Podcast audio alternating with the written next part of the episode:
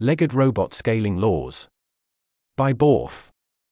This is a link post for Link in Text Fiction has lots of giant walking robots. Those designs are generally considered impractical or impossible, but they've been discussed for thousands of years. There must be something appealing about them.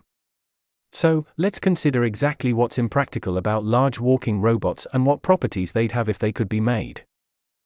Heading Practicality Suppose you have a humanoid robot that operates in a factory. It never needs to leave the factory, so it can just sit in a wheelchair, which means it doesn't need legs, thus reducing costs. Or you could give it tracks. Better yet, it could just stay one place on an assembly line, so you don't even need the wheels. And then maybe it only needs one arm, so you could just take the arm. Now you're down to one quarter the limbs of the original robot, and the legs would have been heavier because they handle more weight. And then maybe the hand can be replaced with something much simpler, like a vacuum gripper or pincer. So the result of all the cost reduction is cheap, right? Not really. Commercial robotic arms are fairly expensive. Industrial equipment does only what's necessary, and it's still expensive. A lot of people designing stuff don't really understand costs.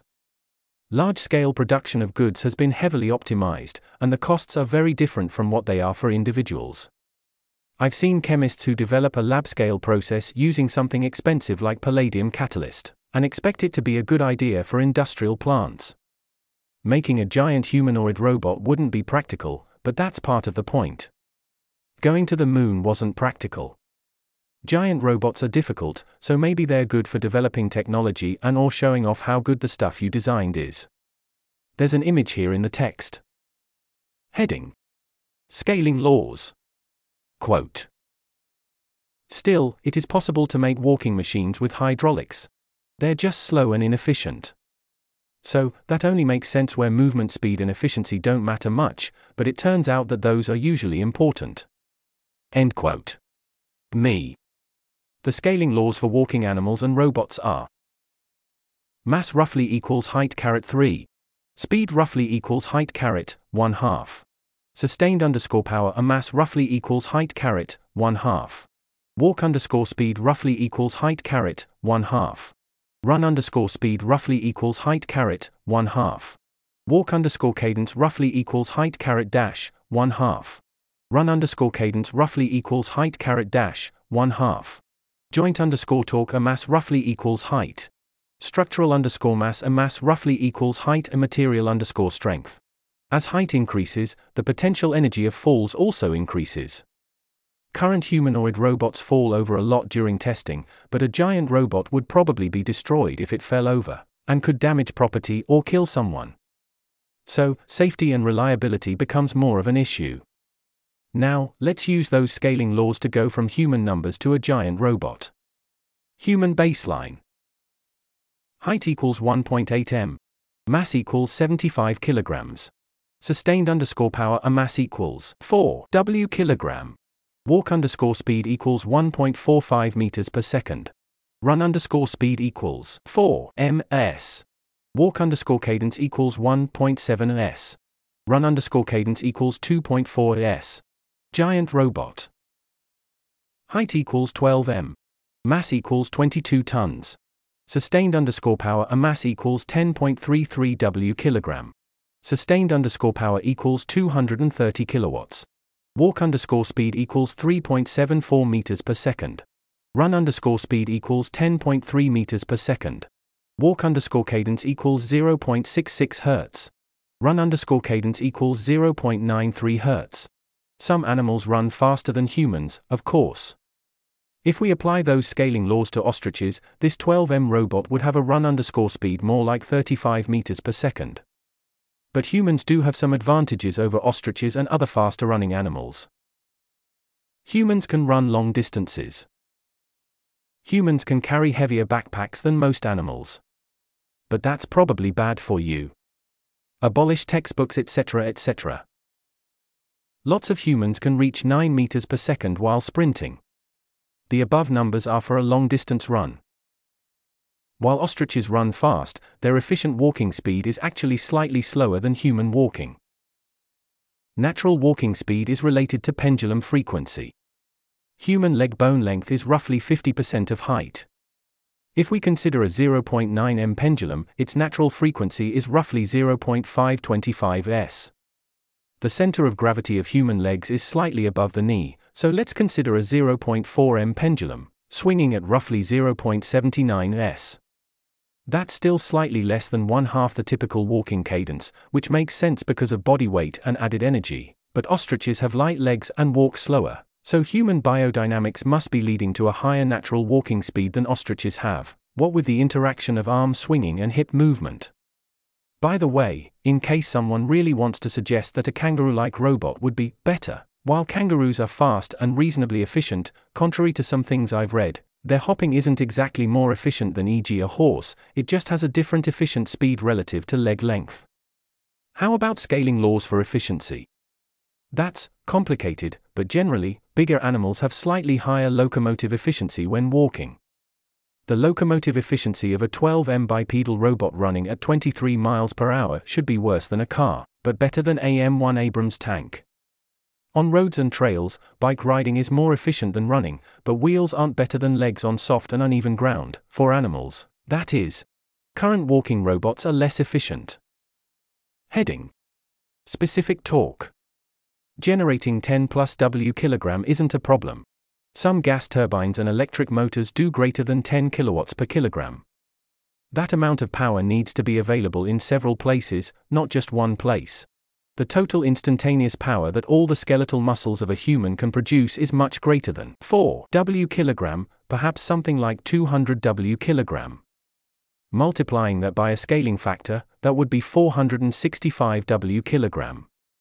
If we have an electric motor plus hydraulic pump plus hydraulic cylinder for all that, the average specific power for those elements needs to be 1.4 kilowatts per kilogram. The robot needs other components too, so now maybe you need 3 kilowatts per kilogram from the drive system. Still, that's achievable, and that's an overestimate. A robot would probably have more limited movement, and motors are, unlike muscles, bidirectional, so the total, average power ratio would be substantially lower. The real problem is the amount of torque required. Relatively good planetary gears and cycloidal drives have specific torque of roughly 200 newton meters per kilogram. The power and mass of a gear is then specific underscore torque asterisk rotational underscore speed in radians a second. If we consider the planetary gear mass required to support the full, 12 m tall, robot weight with the lever arm length of the legs, that calculation is 22 tons asterisk 6m legs asterisk earth gravity 200 newton meters per kilogram equals roughly 6.5 tons of gears. That's 30% of the robot's mass, just for one axis gears at the hips. Human hip joints have two axis movement, which would be 2x that much gear. Clearly, that approach is problematic. Subheading Linear actuators. One way to get higher specific torque is to use linear actuators. When you see a big excavator, it has hydraulic cylinders moving the arms. If you imagine two excavators welded together, upside down, and walking on the buckets, that probably doesn't seem as effective as the giant robots in anime.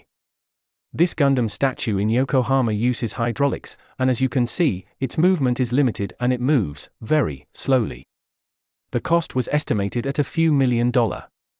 Excavators don't move smoothly, because the cylinders are connected to reservoirs through valves, but it's possible to connect them directly to pumps with electric motors, which can give smooth movement. Other options for linear actuators include ball screws and roller screws. Subheading A cheap robot dog. Tesla is aiming for a low price of $20,000 for its humanoid bot, so of course it's using a bunch of roller screws, the most expensive option for linear actuators. And for gears, it's using harmonic drives, the most expensive option for that. How would you go about making a cheap robot?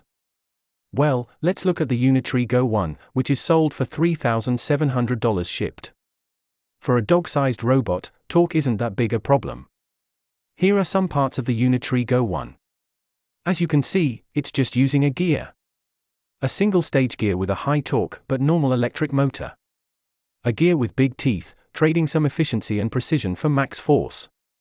Industrial robotic arms don't use normal gears, because they don't give enough positioning accuracy for factories, but apparently gears are precise enough for a walking robot. They're probably not good enough for aiming a gun, which makes the US Marines using a cheap Chinese robot dog to carry a rocket launcher extra bemusing. Commercial robotic arms typically use cycloidal drives and or harmonic drives instead. If the precision of even higher-end planetary gears is good enough, you can reduce costs quite a bit. Heading Current feasibility That Yokohama Gundam statue exists, and it can sort of move. What if we just increase the power level, add a few more actuators, and increase the structural strength a bit? Maybe the structure would need to be able to handle 2x the acceleration and be lighter, but if you consider the relative strength of modern composites and bone, a 12M humanoid robot skeleton shouldn't be a major problem. How about power? Can the power level be increased that much without making things too heavy?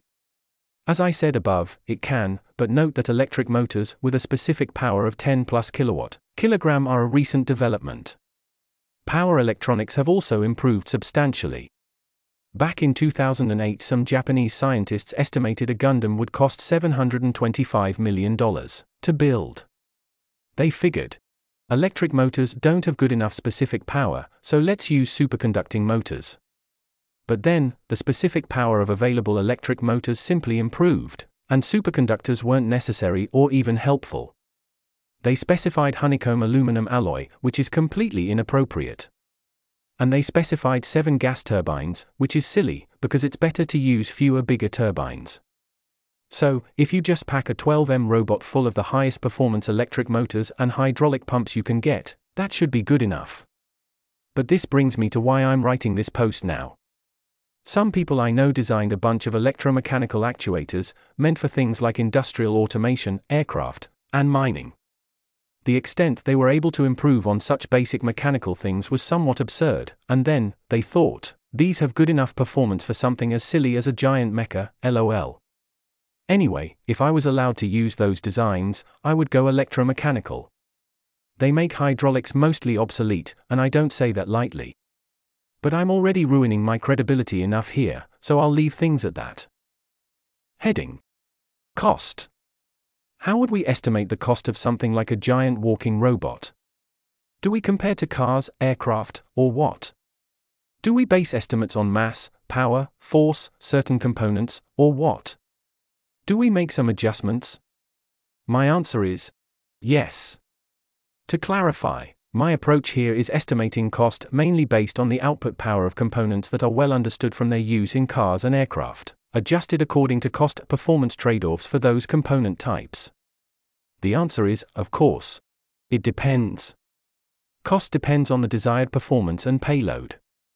So, let's suppose the target is a 12m tall 22 ton bipedal robot capable of running at 10 plus m s while carrying a 3 plus ton payload. How much would that cost? It depends. Production cost of such a robot could be as low as $350 per kilogram, but considering a low production scale, I think $600 per kilogram is more reasonable.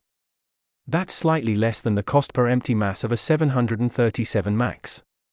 It's also roughly 50% more than the, inflation adjusted, cost a mass of the Stryker, which is overpriced, but it's always possible to make things expensive. To clarify, that number supposes that design is done, and that tooling, facilities, and trained workers already exist. How much would those things cost? It depends, of course. What's the location? How good is the management? Will funders insist on expensive details? Development and tooling costs can get rather expensive. Consider Formula One racing. An F1 car is perhaps $14 million and weighs 800 kilograms. An F1 car team costs $135 million a year. And bigger things require bigger facilities. I'm guessing you'd need $30 million to $150 million worth of facilities and tooling. Some of that could be rented. Big warehouses and gantry cranes for assembly of ordered components are pretty standard. That cost range depends largely on the location, e.g., USA greater than Japan greater than China. If $100 million was really all it took, this would have already happened. After all, an F1 team or megayacht or a basketball team costs more than that. But again, electric motors and power electronics have improved recently.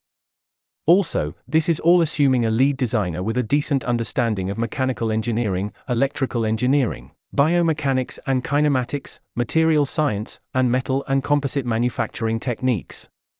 That doesn't seem like a big problem to me, but apparently such people are hard to find. Control was another big issue. Adequate software for controlling walking and running of humanoid robots and robot dogs is fairly recent, but now it's easy enough that lots of groups have managed it. The same methods are applicable at a larger scale, but humanoid robots fall over a lot during testing, and again, a 12M robot falling over is unacceptable. You can do training in a simulation, of course, but simulations are never quite perfect. This article was narrated by Type 3 Audio for Less Wrong. It was first published on January 20, 2024. To report an issue or give feedback on this narration, go to t3a.is.